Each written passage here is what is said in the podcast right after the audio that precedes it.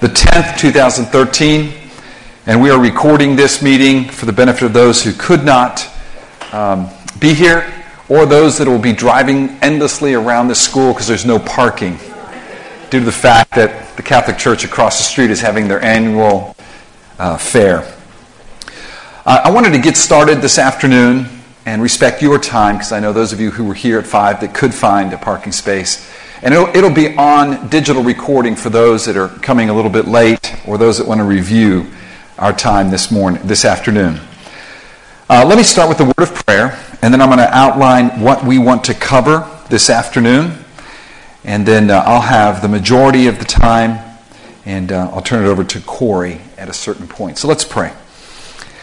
Lord, thank you for building your church, and it's afternoons like this where we can talk about the um, polity of a church, the governance of a church. We can talk about some of the administrative issues that are important. The gift of leadership, according to your word in Romans uh, 12, is, uh, is a very important gift.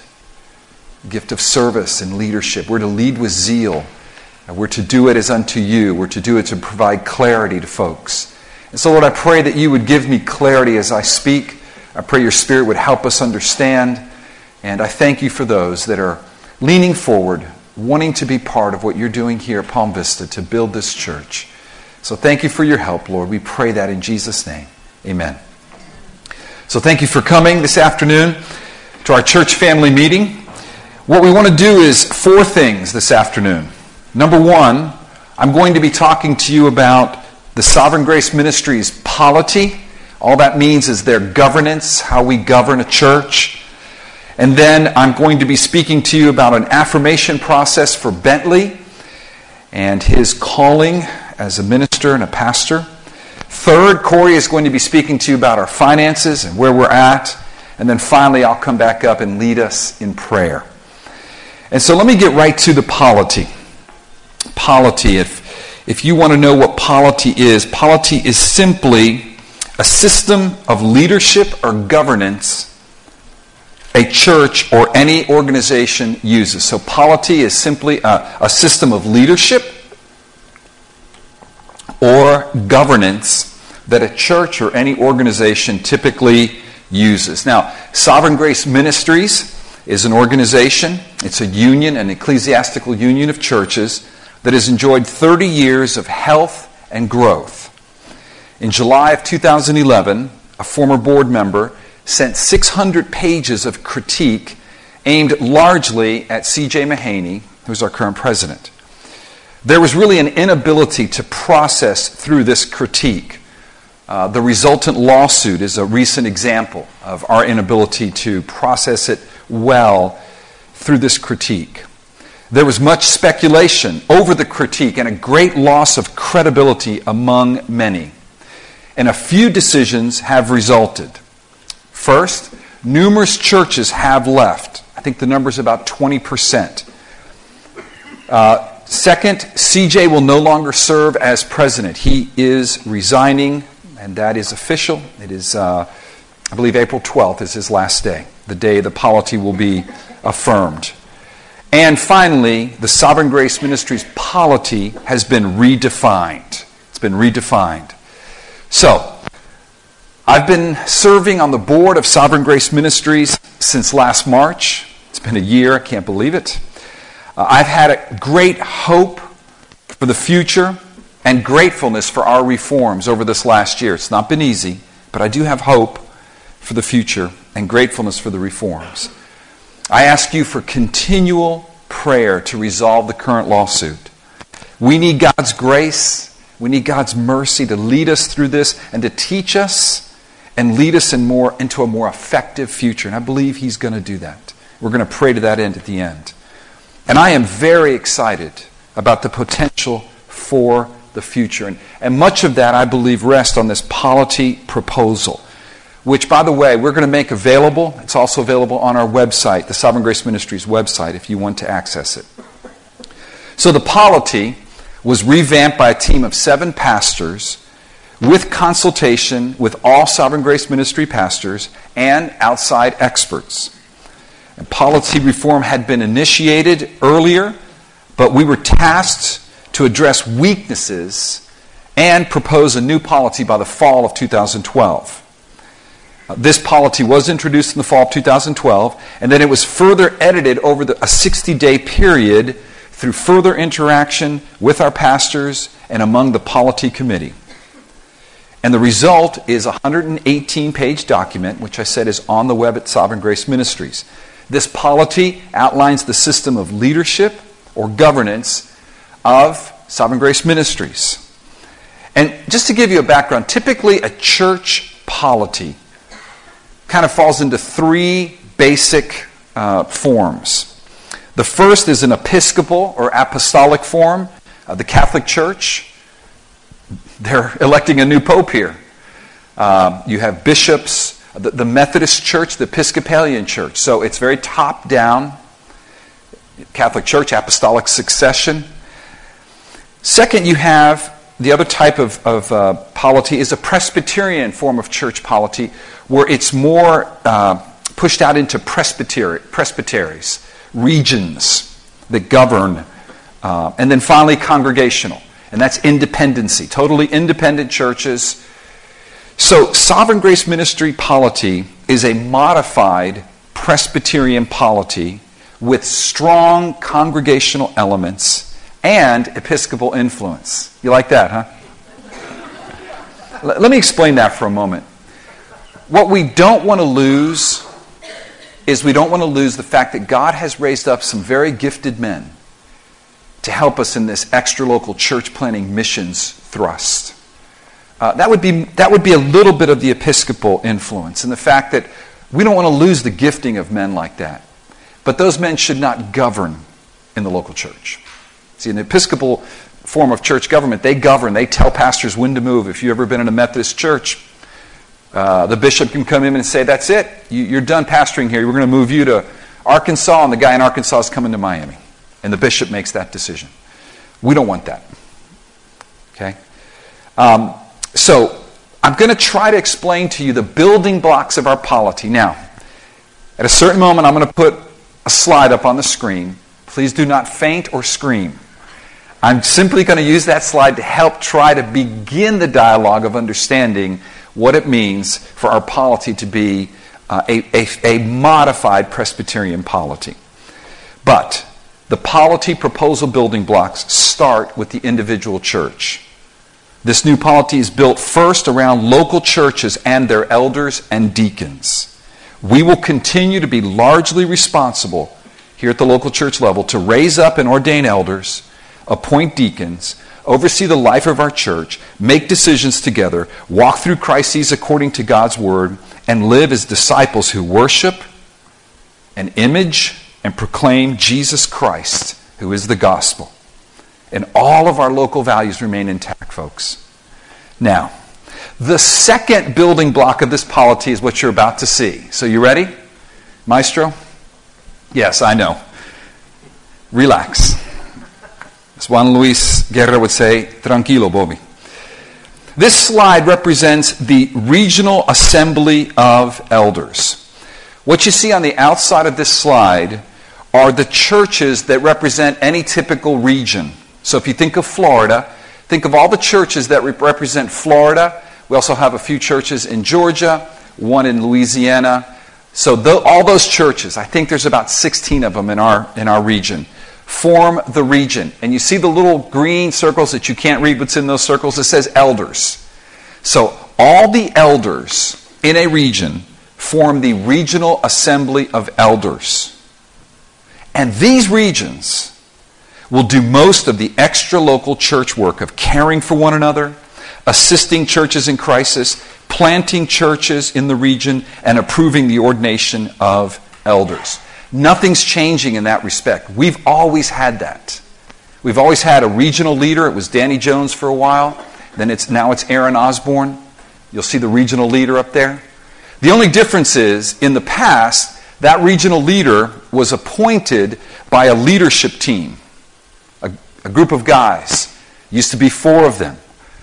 That is no longer going to be the case. That regional leader will be voted on by all the elders in the region all the elders in the region. In addition, There will be a committee for church planting. So you see there the committee for church planting right in the middle. There'll also be a judicial review committee. That committee will deal with any kind of um, um, uh, charges against elders, uh, any kind of difficult local church problems that we need extra local help for. There'll be a committee, a judicial review committee, chosen from all the elders in the region. So we're friends, so it's being chosen from friends, and yet they're objective because they're not in that local church. And then each region will have as well a uh, ordination committee so that when someone comes up for ordination, when, when, when someone is, is, uh, has been identified as called and he's going for ordination, we can protect the values that a man is, is properly trained, his character is according to the Word of God, and there's going to be a standard test. Actually, there already is. Uh, it's the test that Jose Prado uh, took when he was ordained. But it's just going to be more formalized in this ordination committee. And then a nominating committee of three elders is the committee that would, for example, if a regional uh, leader needs to be uh, chosen, a new one, they would be the ones who would nominate uh, the names given by the elders. And so you have in a region really the basic building block of our polity. The local church is still autonomous in its governance, but we've always believed this. It is highly unwise for any local church to be totally independent. Because there's going to be situations that come up in a local church where you need outside wisdom and at, and at times outside adjudication. Outside adjudication. Okay. The next building block is the Council of Elders. So the next slide, please. Council of Elders. Okay, so if you take all of the elders, if you take each church in Sovereign Grace Ministry, and each church will send one, or if it's a particularly large church, I think the number is 750, they can send two. So no church will have more than two elders on the Council of Elders. But this will be, um, each church will have one representative. Uh, at, in the Council of Elders, and the Council of Elders will be responsible to elect the members of the executive committee. So you see here the executive committee. This is what is now called the board. So we're changing the name to the executive committee. And this council of elders will uh, elect the executive director of Sovereign Grace Ministries. Formerly, he was called the president. So the executive director, if you see down below where it says leadership team, um, they will elect the executive director. And they will also elect various members of key committees, such as the nominating committee, the polity committee, the theology committee, and they will be the authoritative body that oversees Sovereign Grace Ministry. So, if, if I could just help you think about it for a moment. Um, these are the men, I think, that would be particularly gifted in leadership, strategy, preaching, teaching. These are the guys that we're used to seeing at our conferences.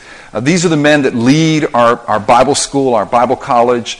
Uh, these are the Dave Harveys, the Jeff Purswells at, the, at this present time, CJ, uh, the Bob Kauflins. Um, you know, these are, the, these are the folks that I think have that, that gifting that we need. And we want to let them lead. But in the past, you didn't have an executive committee. In the past, you didn't have a council of elders that voted on this person. In the past, you just had a small group of men who led everything and made a lot of decisions. And we feel like that, um, we wanted to move away from that. Actually, we've been trying to move away from that for many years. To my knowledge, at least three or four. But this is now the formalized way to move away from it. What we don't want, when I say modified Presbyterian, is this. We don't want sovereign grace to fall into simply a bunch of committees that fight over whether you spend money to plant a church in Botswana or in Cuba or in South Miami versus Boca Raton. It can get bogged down. We want a polity that, that makes sure that, that authority is spread out, that it's not top down, but yet a polity that gives some gifted men a chance to go with some of the giftings God has given them to lead, if that makes sense. And again, we're, we're, you know, we're trying to balance sort of this there's a couple of really gifted guys and they set the pace and everybody just sort of goes with it. Versus every church is independent and, and, and does whatever it wants to do. And somewhere in there is this idea where the, the main um, emphasis is out to the regions. Each region, in a sense, kind of cares for itself. Each church is autonomous in its governance. And yet we're, we're, we're together so that we can benefit from giftings sort of in an extra local way. Also, you'll see the Sovereign Grace Court of Appeals. One of the things that I, feature that I like very much on this is if an elder is brought up on charges. If you can go back to the previous slide, please. Let's say an elder in one of these churches is brought up on charges. Right now, we don't have a formal way to deal with that. That's part of the, what happened with CJ. Okay? When those charges came out, we didn't have a formal way in our own polity to deal with it. By the way, that's not unusual. We've, we've been talking a lot with the Presbyterians, with the Baptists, Southern Baptists, uh, different forms of, of Reformed Presbyterian type churches. And they said, You're like any movement. You hit about 30 years, you, grow, you outgrow what you had. And this is typically the next phase for any movement. Now, what has complicated ours is the way these things were brought forth, no doubt. But so if that elder is brought up on charges, whether by you or another elder, there's a place to go, the, the, the, Regional Judicial Review Committee. And if that committee comes to a finding, but somebody in one of those churches or maybe one of the other elders says, I want to appeal that, go to the next slide. Thank you. They can appeal it to the Sovereign Grace Court of Appeals. And that has one appellate elder from each region. So, what does that do? That gives everybody a chance to do what the Bible says. Don't entertain a charge against an elder except by one or two witnesses. And let the elders, with impartiality, judge the affair. So you have elders that aren't from that local church listening to the arguments, looking at all the papers. In a sense, it's like a court. But it's a court of friends trying to understand what God is doing and issue a right and, and just verdict in that situation. Now, go back to, okay, stay right there. Notice where it says the executive committee. That executive committee will be elected by the Council of Elders and oversee key ministry, financial, and legal responsibilities of Sovereign Grace Ministries, largely handled by the leadership team. So that's a layer that we didn't have. We put it temporarily in on the board, which I've been on since March, but we want to formalize that, not call them a board any longer, call them an executive committee, because they're really they're just overseeing. Uh, and then they serve as an oversight board on behalf, on behalf of the Council of Elders. So the Council of Elders elects these men. So on behalf of the Council of Elders.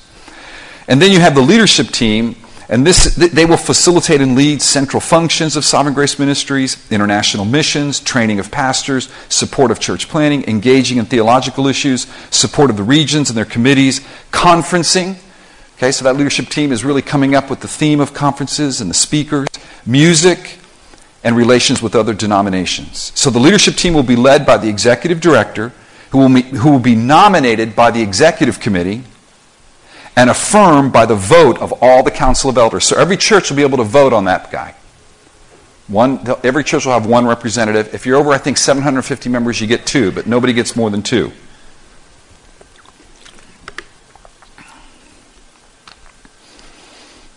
Okay, so the polity proposal in essence, here, here's, I'm going to drill down a little bit into the polity in a moment here, but oh, just overview in your mind. You could take that off because that's probably giving someone a headache. Um, it's essential self governance.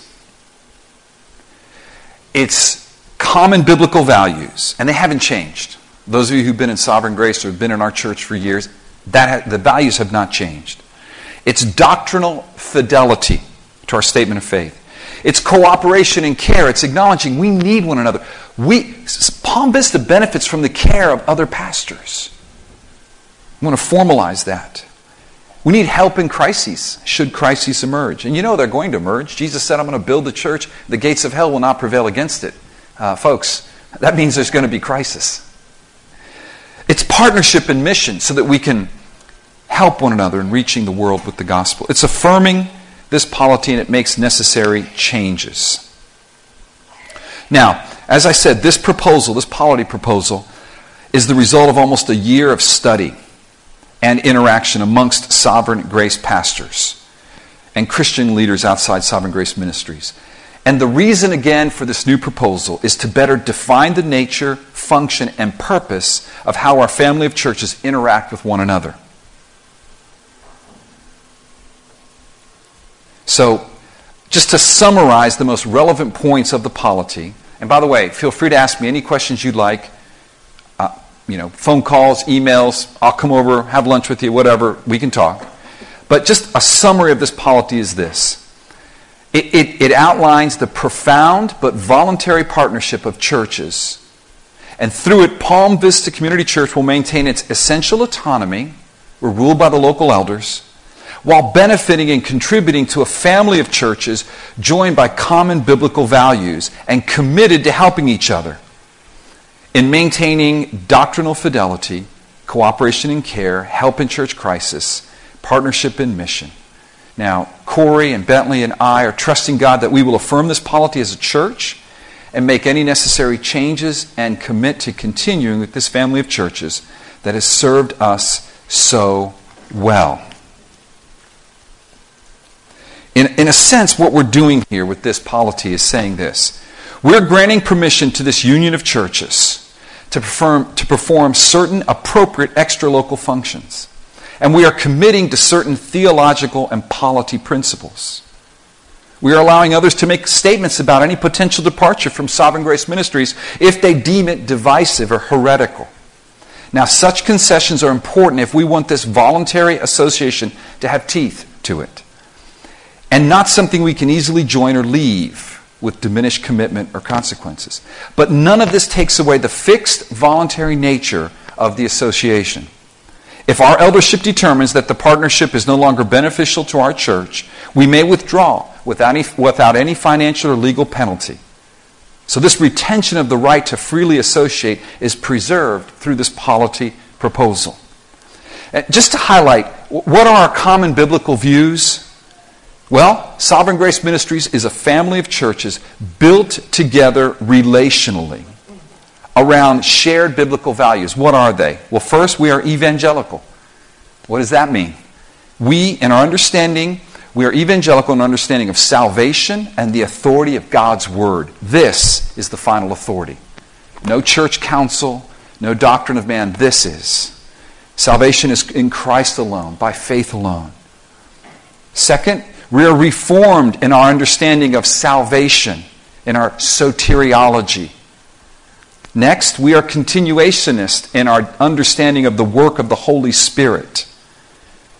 The polity proposal, it's not a confession of faith, but it explicitly points to the Sovereign Grace Ministry statement of faith and these seven shared values as the basis of our union. We're reformed in our soteriology. We're gospel centered, expository in our preaching.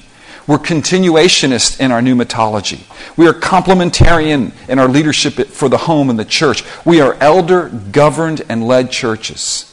We are national and international outreach and church. We are committed to national and international um, outreach and church planting. We are interdependent churches, united in fellowship, mission, and governance. All Sovereign Grace Ministry churches subscribe to the Sovereign Grace Ministry Statement of Faith and are committed to these seven shared values. This shared commitment and these values is the basis for our ability to function together as a family of churches. In one sense, we need this union because it maintains doctrinal fidelity. Like minded churches, maintaining the standards of ordination. If a man is to be ordained, that he can handle the scriptures well, that his character is requisite with what the Word of God says. I think it assures the future health of our church. Now, the bulk of the responsibility will be carried out locally in this union. And, and, and as we locally carry these things out, we are united with others doing the same thing. Listen, we need outside perspective when crisis hits. We need outside perspective in some of the hardest moments of church life. It's going to come when we have to practice church discipline, or we have to deal with the potential removal of an errant elder. It's in the scripture. Paul had to do it. And those are the moments when we would be foolish to act independently. Foolish. We must cooperate to advance the gospel. And, and, and, and, and we need godly accountability. We all do. Pastors need it. We need outside assistance in dealing with these key church crises. That's that regional judicial committee and court of appeals. We need the advice of a regional leader, oftentimes a man really gifted in church planting, gifted of the Lord. He's not telling us what to do, but he's helping us with his counsel. And we need other regional elders to help resolve conflicts and difficult situations in the local church. So we need all that. And I believe this maintains all that. No eldership is capable enough to independently navigate through all the ups and downs of pastoral leadership on its own. They need others who are wrestling with the same issues and have experienced God's grace and leadership. This last week, I was in Orlando with a regional group of elders, and it was great. From the teaching we received to the encouragement we received to the times of prayer for one another to the times of laughter around meals, the friendships. Pastors need that. You need that as a church. When we gather together for regional assemblies, um, we just found out that, that Metro Life is just going to have a, a, weekend of worshiping the Lord and seeking God over, around the Labor Day weekend. We want to let you know about that. And they're just doing it. And they're inviting everybody to come that wants to come. I believe that the youth are talking about maybe doing something here regionally um, at Riverside Christian Fellowship. They have a facility hosting it there, maybe asking some churches from St. Pete and ourselves and other churches. We need to gather together periodically as a, believers and encourage one another. See, a distinctive of Sovereign Grace Ministries has always been this level of care provided for pastors and this interconnectedness of the members of the churches. And quite frankly, we've kind of lost that a little bit in the last couple of years. We, we, we got too big too fast. We lost some of these gatherings. We're trying to recapture them on a more regional level. Before we were small enough that we almost had to do something nationally to have enough people. But now we can probably do it regionally. And that's what we're looking at. And then the partnership and mission. I mean, the Great Commission to make disciples of all nations that I talked about this morning, we need help to build a shared theology and values and strategy and guard them wisely to reach the nations with the gospel. We need to pool our resources, our financial resources, our, our human resources. We need to benefit from gifted and experienced church planters. That's where our union of churches will fulfill this role regionally through partnership represented by the Regional Assembly of Elders and the Regional Church Planting Committee. It'll allow church planting to be done wisely and efficiently at the regional level. I mean, we know Florida. Let's say South Florida. And we can, we could dream together and pray together and give together and, and, and strategize together. I think that's going to really release more ministry. You know that. If a church is run by one person and that person does all the ministry, you're clogging up ministry. A, good pastor is equipping the members for the work of ministry and releasing them with appropriate oversight, with appropriate understanding to what's being taught. But, but folks have been given gifts from God and they can run with them. And I think the same with this regional idea. So, let me just go back to um, a summary here on the polity. Here's the way, here's the way it's going to work. Um, we're going we're going to take a ratification vote on the polity on April 12th. That's why that's the day that CJ resigns. He's already said he was going to resign. He said that in November. We posted it after he said it. Uh, he, he gave an official communication a couple of days ago. We responded as a board. We're affirming, receiving that resignation. So the day the new polity goes into effect, can you go back to the second slide, please? The day the polity goes into effect, then there'll be no more president of Sovereign Grace Ministries, but an executive director. And on that day, CJ resigns. And this, this takes into effect. Then, on April the 19th, Palm Vista Community Church will designate one elder to the Council of Elders. So we will officially designate either myself or Corey to the Council of Elders.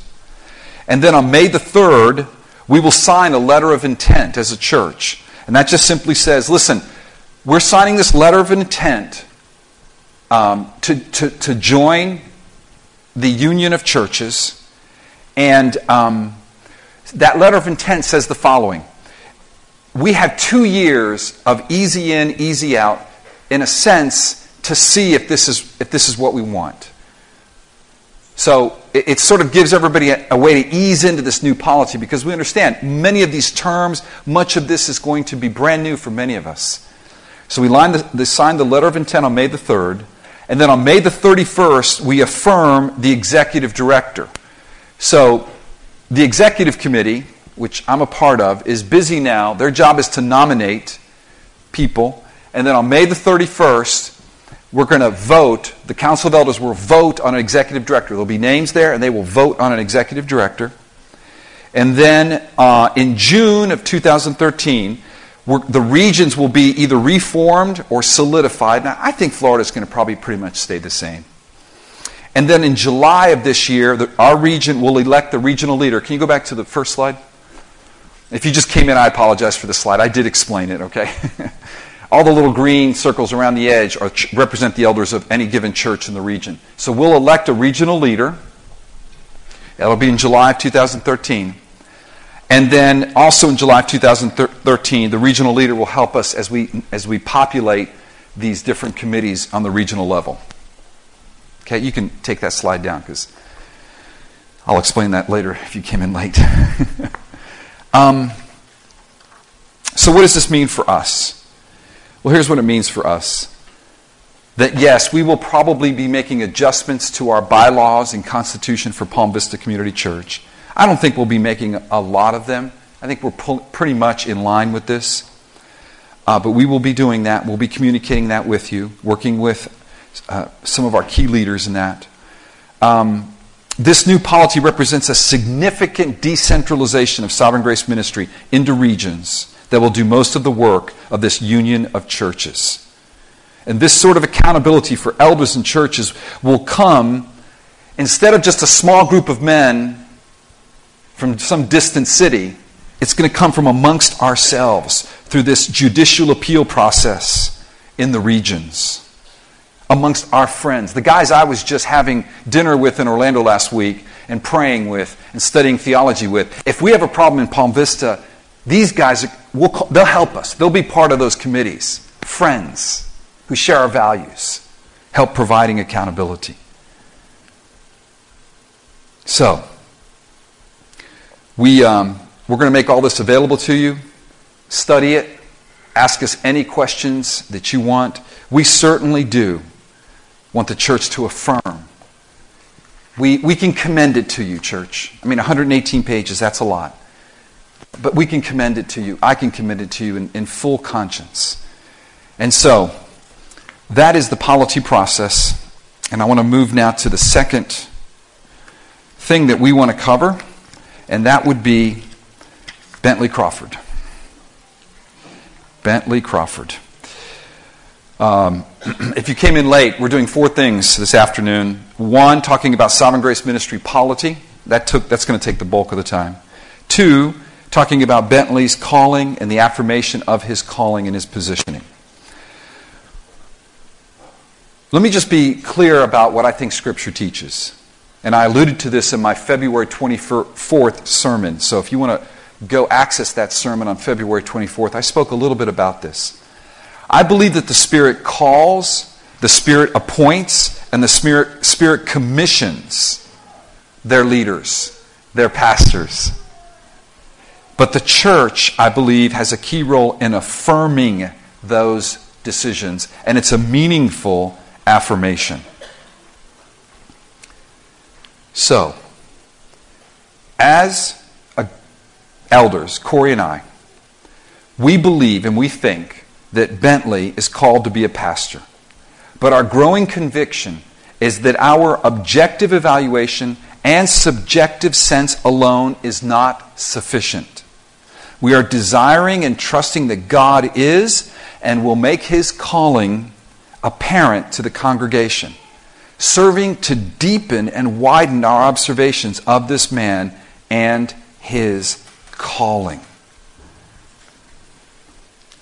Therefore, we mentioned this in the fall, but I understand if a lot of you said you did, because we maybe did it quickly or it might have just like gone right by you.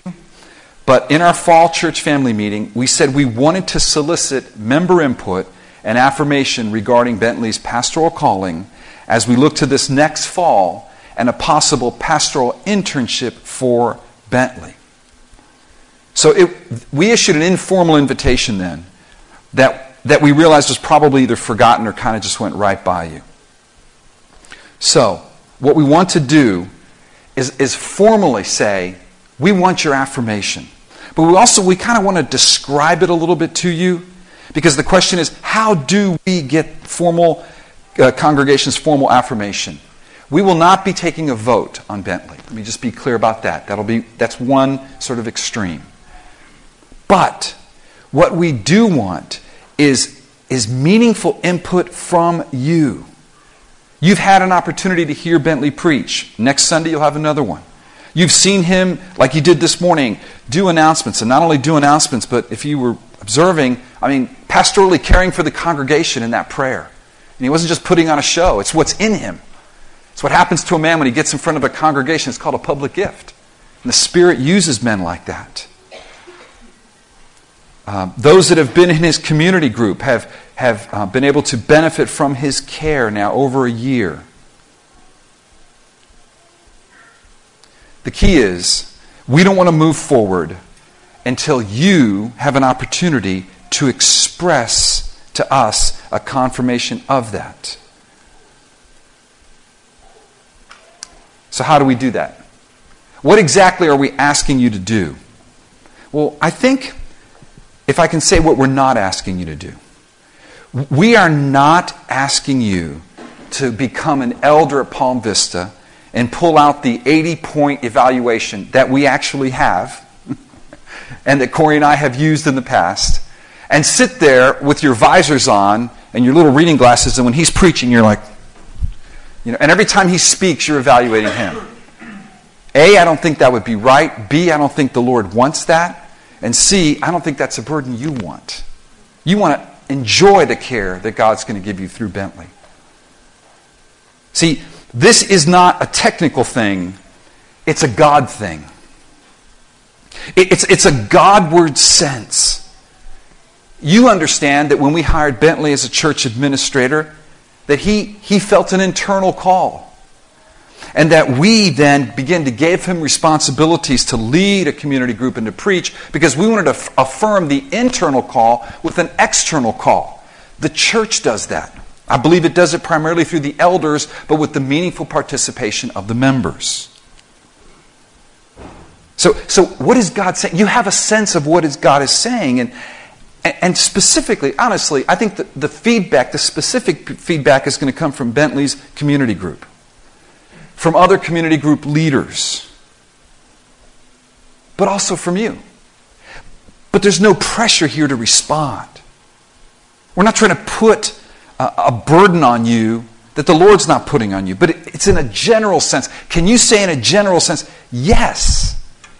Not a hypersensitive, hypercritical, hyper observing of Bentley atmosphere, but a Godward sensing of what God is doing.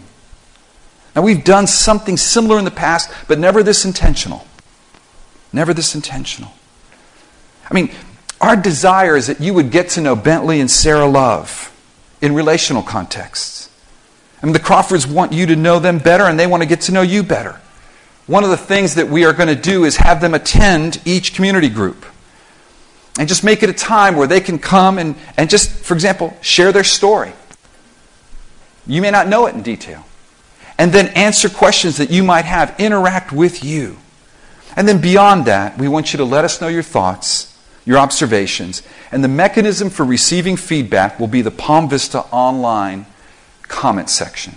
So you have to log in, and there'll be a section there where you can give us your comments. They will be just for us, and we'll be the ones reading those comments. Okay. I think that's it with Bentley. Hello? Corey? You're on. All right. I'm using this right here? Do you, want, okay. would you prefer this? Fine. Okay. This on right here? Ooh, hey. All right. I'm going to do something a little dangerous here and ask if you want to stand up right now just for a minute. Don't go anywhere. If you want to stretch, stand on up, turn around, shake a little bit, whatever you need to do there. Go. Get the circulation going here. Need your attention for a few moments longer. Stay here, though. We do want to get you out here in a decent time as well. Yeah. Thank you. Thank you, Al. That was a mouthful. Difficult task. Thank you, bro. Not easy to sum that up.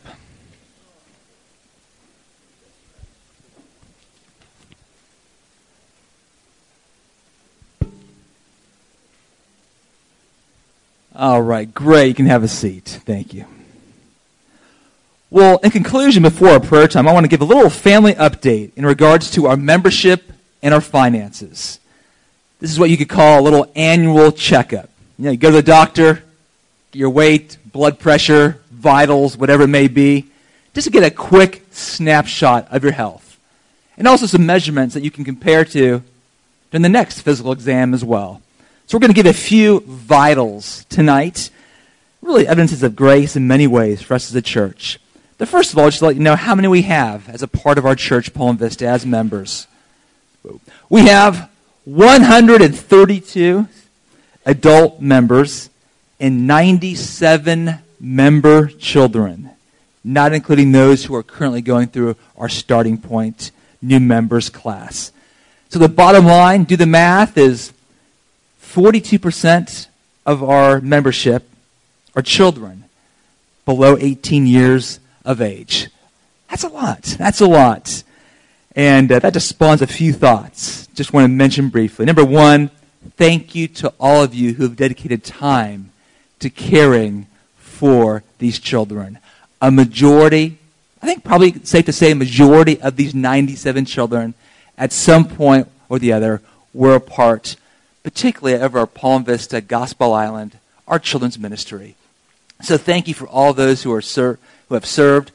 I just got to say a thank you to Nestor and Maite who are here, who have led so ably for so many years, really carrying the burden, perhaps even more than they should have, carrying the burden because of their love for your children, love for the Lord and this church.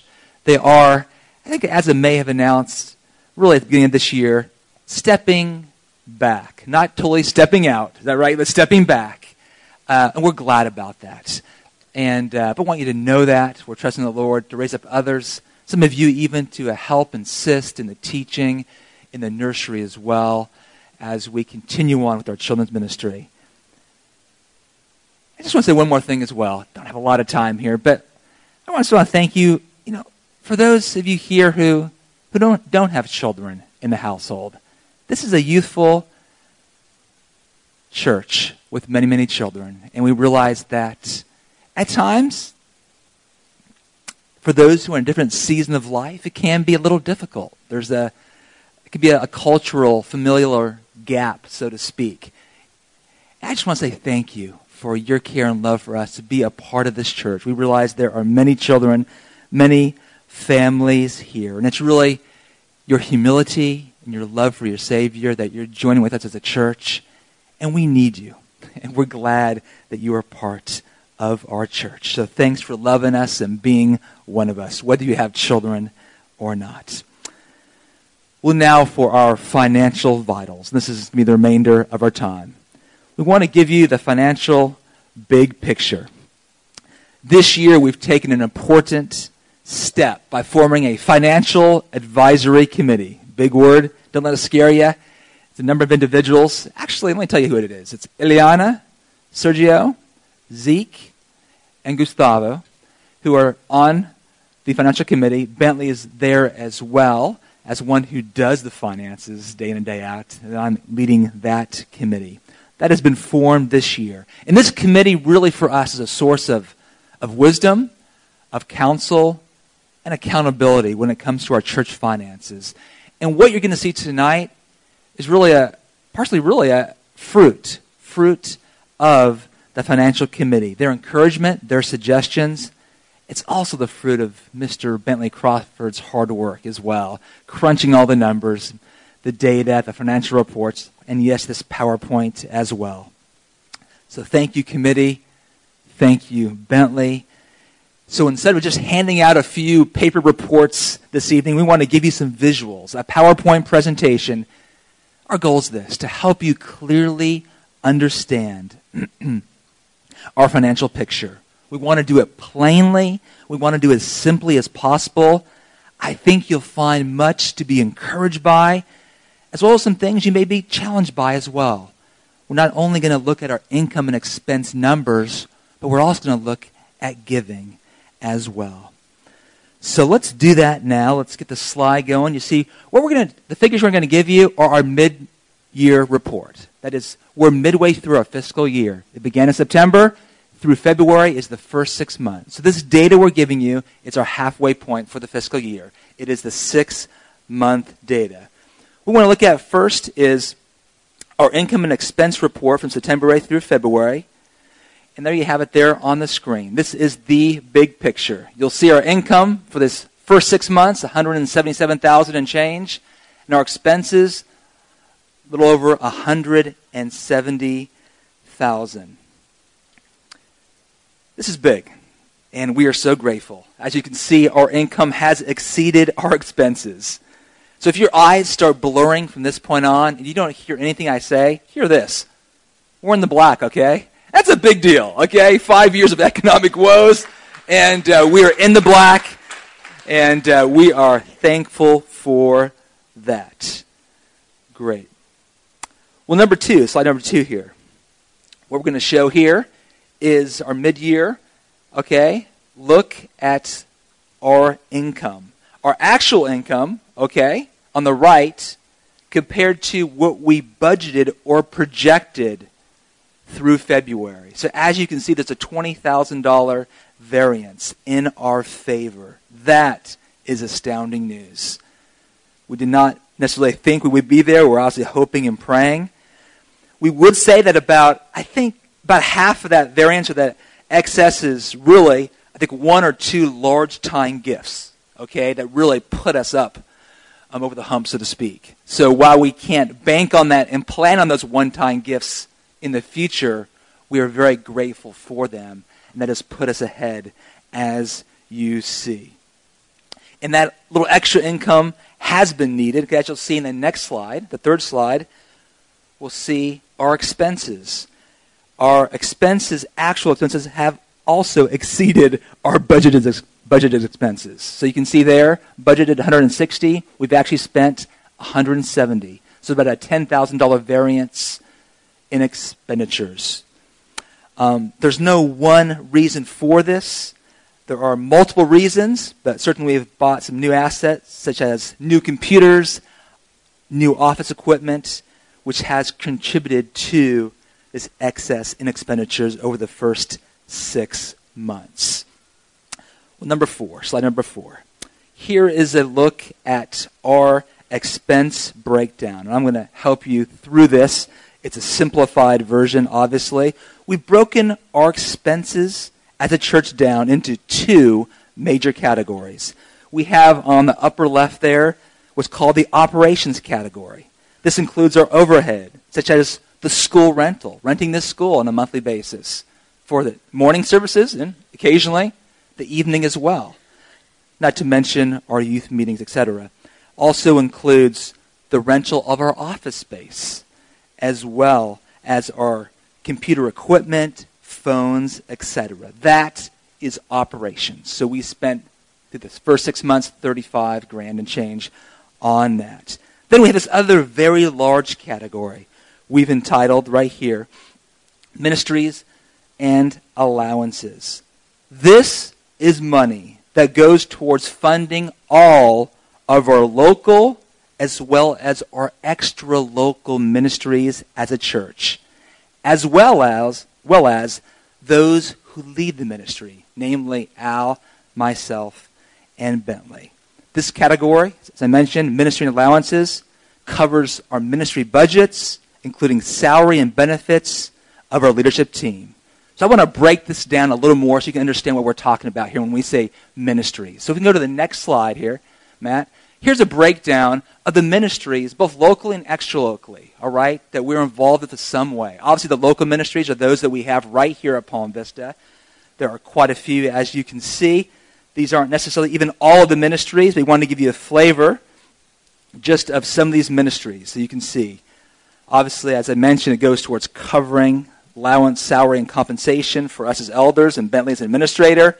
It goes to the cost of some of the operations, not the operations, but part of that allows us to have our Sunday services, goes towards our budget for community groups and our leadership training, our reclaimed singles ministry, just working our way down to the left hand column there, our Catalyst youth group, children's ministry, at the bottom, our starting point membership class, our Bible 45 Sunday school, covers our finance and administration, guest welcome, and lastly, their web and social media. This some of the ideas of the ministries that we have going on right here that the budget helps support locally. And then we have another category called extra local ministry, all right? Now, these are ministries either that we're helping finance or we have members who are a part of. We may be giving one time gifts to, but we have a connection. So they may not be a Palm Vista ministry per se, but in a sense, our members are involved in these ministries, and one way or the other, we are helping support that ministry. So you see a list starting with Cuba and the DR, working your way down through Heartbeat of Miami, etc. So just some of those ministries that are included in the large piece of that pie ministry and allowances. Great. Well, moving on now to our balance sheet. What you have here is how much money we currently have as a church. Here it is, right here. Uh, you notice the general fund is really our operating expenses. We have in our bank account forty-four thousand. A little bit in the Cuba DR fund currently, and then we have the money market down below, one hundred twenty-two thousand. That essentially really is that's our savings as a church. All right, we have a few our current assets listed there. Our total worth right there, one hundred and seventy-six thousand is the money that we currently have. All right. Or are worth in totality. What we want to do is this. We thank God we still have some savings. It's been some lean years, last several years, God has provided. What we're hoping to do with our financial committee is as we go into the budgetary process for the next fiscal year, to designate a good portion of the savings towards our building fund. That's always implicitly what it's been thought of. This is money we're putting aside, but we haven't done that formally into an account. This is money that we're going to designate as untouchable money that we are saving, that you can know where it stands, where we stand in the process of saving for a permanent church facility that one day we could lease or hopefully own our own church property that we can inhabit 24 7 if we need to. We're hoping that day will come. So we're going to be working with our financial committee this next budgetary year to really a portion, a part of the savings towards that, and work towards a plan to be able to a little more aggressively, or at least intentionally, add to that building fund with time and to let you know where we stand. So this would be some of the seed money, you could say, so to speak. Great. Well, next we want to take a look at some of the giving of our members. And you can go to the next slide there, just an introductory slide there. I want to give you the data as well. A little snapshot of your giving as members. Um, this data is for the last calendar years. The data we have here, as you see listed, is 2012. And just one moment here. And this is for January through December of last year. But before I do that, what we just flashed up here was give you an idea of our membership and our giving units. So as you see, as mentioned, we have, we have 229 total members plus children, 132 total members. But this item below here at the bottom is key. We call it household giving units. Really, what that is is would be families, family giving units. So obviously, uh, in many ca- many cases in a family, a husband and wife don't give separately; they give as one, right? So they are one giving unit. A single would be another giving unit if they're giving independently. Okay. So this is what we call giving units. Sounds a little impersonal, but it's the best way we can describe. All right. So in Palm Vista right now, among our membership, we have essentially 81 giving units. Okay, and that's the data we're going to take from, and when we present some of the charts that are going to follow as well. Great. Let's go to the next slide here. Giving by household units, okay? This data, once again, is from, is from, from members only. We didn't take those who visit, who have been visiting, but those who are currently members of Palm Vista. What we have is this. Of our membership, 90% have given something over the last year. This could be a dollar, could be more, a lot more. They've given something. 10% have either not given anything or have given anonymously through cash. That is a possibility as well according to our records. All right? Great. Next slide here. We also want to give you some giving averages, okay, per household unit. I think this is fairly self explanatory here, but of those, okay, 81 household units in 2012, they gave a total combined 293,000. That's you guys. That's all of us together as a church. The average yearly tithe works out to be $3,856. The 2012 average monthly tithe works out to be $321 per month. What I'd like to do next is to be able to envision you for what could be. And these next two slides are going to be insightful and I hope helpful as well. I do want to make it clear about what we're going to show you is projections based, based on a tithe. When I say tithe, I'm speaking about giving back 10% of your earned income. 10%, I believe, is a biblical, helpful principle. Even if it's not law for us today, people will vary on that, but certainly 10% as a tithe is biblical. And I think a very helpful benchmark. What I do believe is this God has called us to give sacrificially, generously, and cheerfully. And I, I hope that one day the giving will exceed the initial tithe requirements of the Old Testament. For some, you already are exceeding that. For others, I believe the tithe is a worthy goal to aim for. So we have decided to put down what it would look like if our 81 household units gave 10% of their income. And we've started with a very conservative salary amount, average salary amount of 40,000. I believe that's probably low, safe to say, but we wanted to start there. If the average household earned income at Palm Vista was 40,000 and everyone, i.e. the 81 household units were tithing, i.e. 10%, we have these figures on the next slide.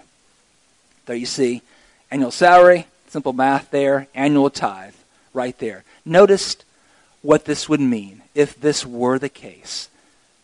The bottom line there is budget variance. What this means is what was given the previous year was 293,000. If everyone on an average income of 40,000 gave 10%, that would be $324,000 received. That would be an excess of $30,000 that we would have to release for ministry. Now let's do a calculation based on what I think might be a little more realistic an average of $50,000 earned income per household. Let's see what the stats would be if that were the case and all the 81 household units were tithing. And there we have the numbers. Once again, look at that. If that were the case, $405,000 would be coming in this next year, 2013 and look at the budget variance, that last number at the very bottom, that would bring in an extra $111,000. That would take us a long way, wouldn't it? Not only releasing funds for ministry, but also even a possible permanent church facility as well. I think that's really cool, church. I really do. It's encouraging to note that this growth in releasing more ministry funds is not solely contingent upon us growing numerically as a church. We would desire to grow numerically. We would. But I don't believe our budget growing and our ministry resources is completely dependent upon growing alone. We want to see both. We'd love to grow. Yes, we would. But just imagine if we had these kind of numbers people were tithing. Once again, some were going to be more, some will be less. We realize that. But look at what is possible. So what I'm really trying to do is this. We're just using charts here to show us in really concrete, more concrete terms what faithfulness in giving may look like and the fruit thereof. Once again, it doesn't mean that everyone's going to give 10%. Some may give more, some not able to will give less. But I believe this can be a helpful and yes, biblical benchmark to aim for as well. Well, 30. Next and finally, maybe you've wondered what it would be like or what a monthly tithe would amount to, given your salary. So let's go to the next slide. And here's a chart to help you. And simply what it's doing is showing annual salary amounts on the left with the annual tithe amount, 10% of that salary, in the middle, and what monthly giving based on the tithe would look like based on that given salary. So that's something for you to look at, something for, to, for you to consider as well. Church, this is my desire. I hope this inspires you. May this challenge you. As we have taught, and many of you know, God uses our money, which is really His money, is it not? To address our hearts, to address our affections, to address our loyalties. And this topic of giving, it does just that. Matthew 6:21 we read, "For where your treasure is, may I add, where your giving and spending is, there your heart will be also." So in closing, as you look at your contribution statement from this past year, 2012, you all should have received that last month. Remember, it's a statement that goes really beyond numbers. It's a window, in some ways, into the heart by God's wonderful design. Many of you ought to be and need to be, I think, really encouraged by your contribution statement and really what it represents God's faithfulness as well to you. Others of you might be challenged by what you read on that piece of paper, but that's good. Friends, if you are challenged, that is God's grace to you as well. Because as we've mentioned, He wants not just your money, He wants our hearts. So do please pray. But what you can give this next year, and please pray for us as well that we steward the monies that you give, God's money, well as a church. Thank you so much. All right now.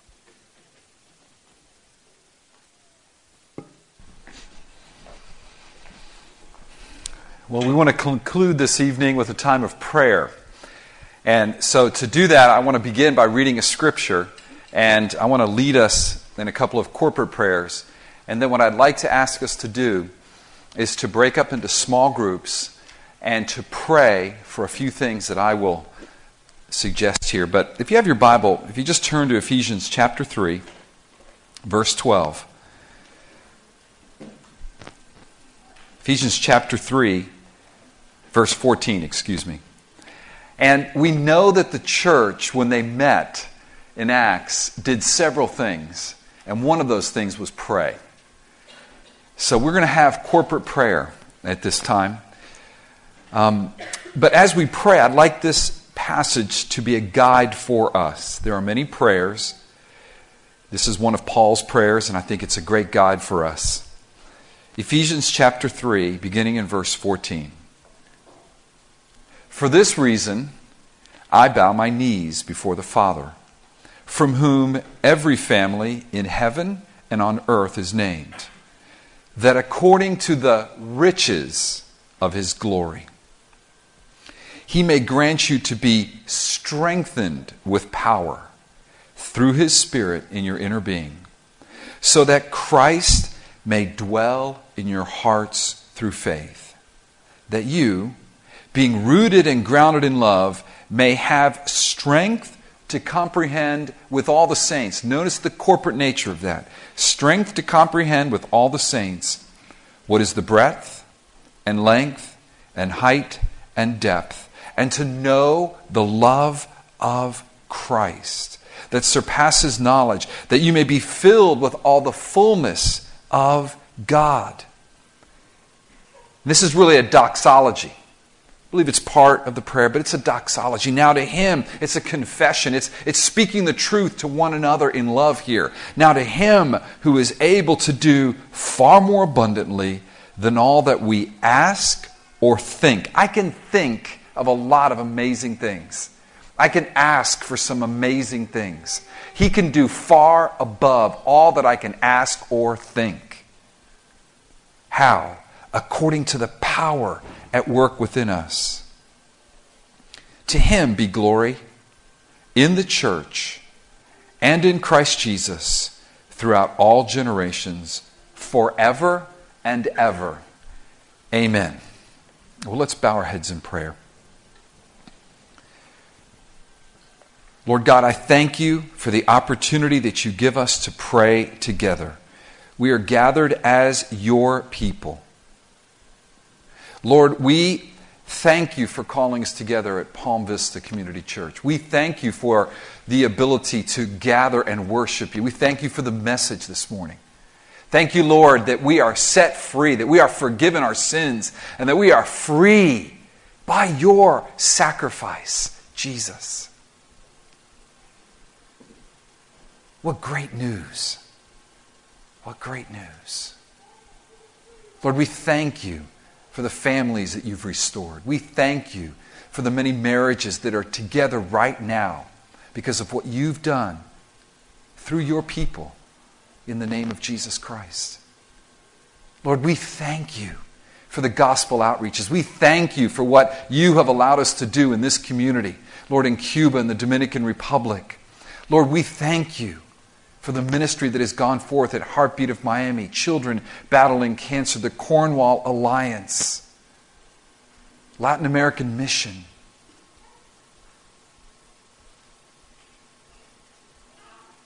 Lord, you've been so good to us. Thank you. Lord, thank you for the giving. Lord, thank you that 90% of those members of Palm Vista give. That is an amazing statistic in today's church. Thank you. And I know for many of them, very sacrificially. Thank you. Lord, thank you for the team of men that get to work together. Lord, thank you for the love that we have and, and for the blessing it is to work together. Lord, thank you for the community group leaders and their wives that labor week after week to care and love Lord, thank you for the many leaders of ministry teams that help set up this facility, that help beautify this stage, that help welcome guests, that help care for the children, that help, oh Lord, with the youth and the singles. Lord, we're so grateful. We're so grateful. So now, Lord, out of a heart of gratitude, we would ask you just for a few things. Father, we pray that we would remain faithful and bold in your gospel proclamation in this community. Lord, we pray that we would know your love. It would sustain us today and tomorrow. That your love would be what motivates us. Lord Jesus, that we would live for you and you alone, by faith in you alone. Lord, open our eyes to what we typically do not see. Pull back the curtain of heaven. Let us see eternity. May eternity be in our hearts. May our values reflect that. May our time and our treasure and the use of our talents reflect that. May our passion reflect that. Oh God. Lord, we pray for effective gospel proclamation.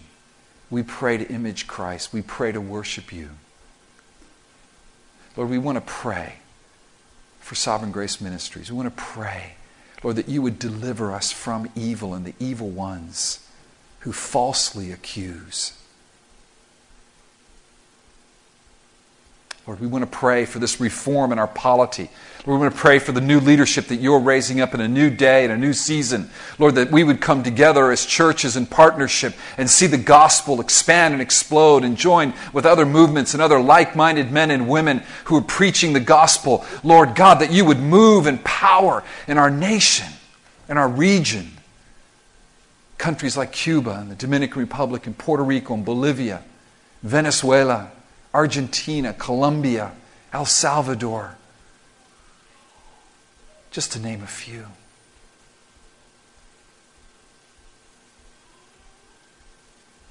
Lord, build your church here at Palm Vista. May the gates of hell not prevail against it. In Jesus' name, amen.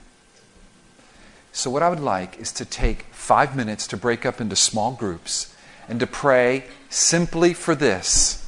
To pray simply for this that God would provide for us a building and pray in faith. Uh, I just feel led that God would, would, would save marriages that are about to break up, whether folks that are attending or folks in your neighborhood. I just felt that God wanted us to pray that. Pray for the good of this city. If marriage goes, there goes our society. Just practical common knowledge. But marriage is the place where the gospel is declared the man representing Christ, the woman representing the church. Pray for the marriages. Pray for your own marriages. And then finally, pray for the youth of our city. We're a young city. Pray that we would be able to reach them with the gospel. Pray for the youth in this middle school. Amen? Take five minutes, just a couple of folks together, little circle. I'll dismiss us at the end of that time. So just please pray. Building marriages and youth. In Psalm 67, there is a beautiful blessing for God's people.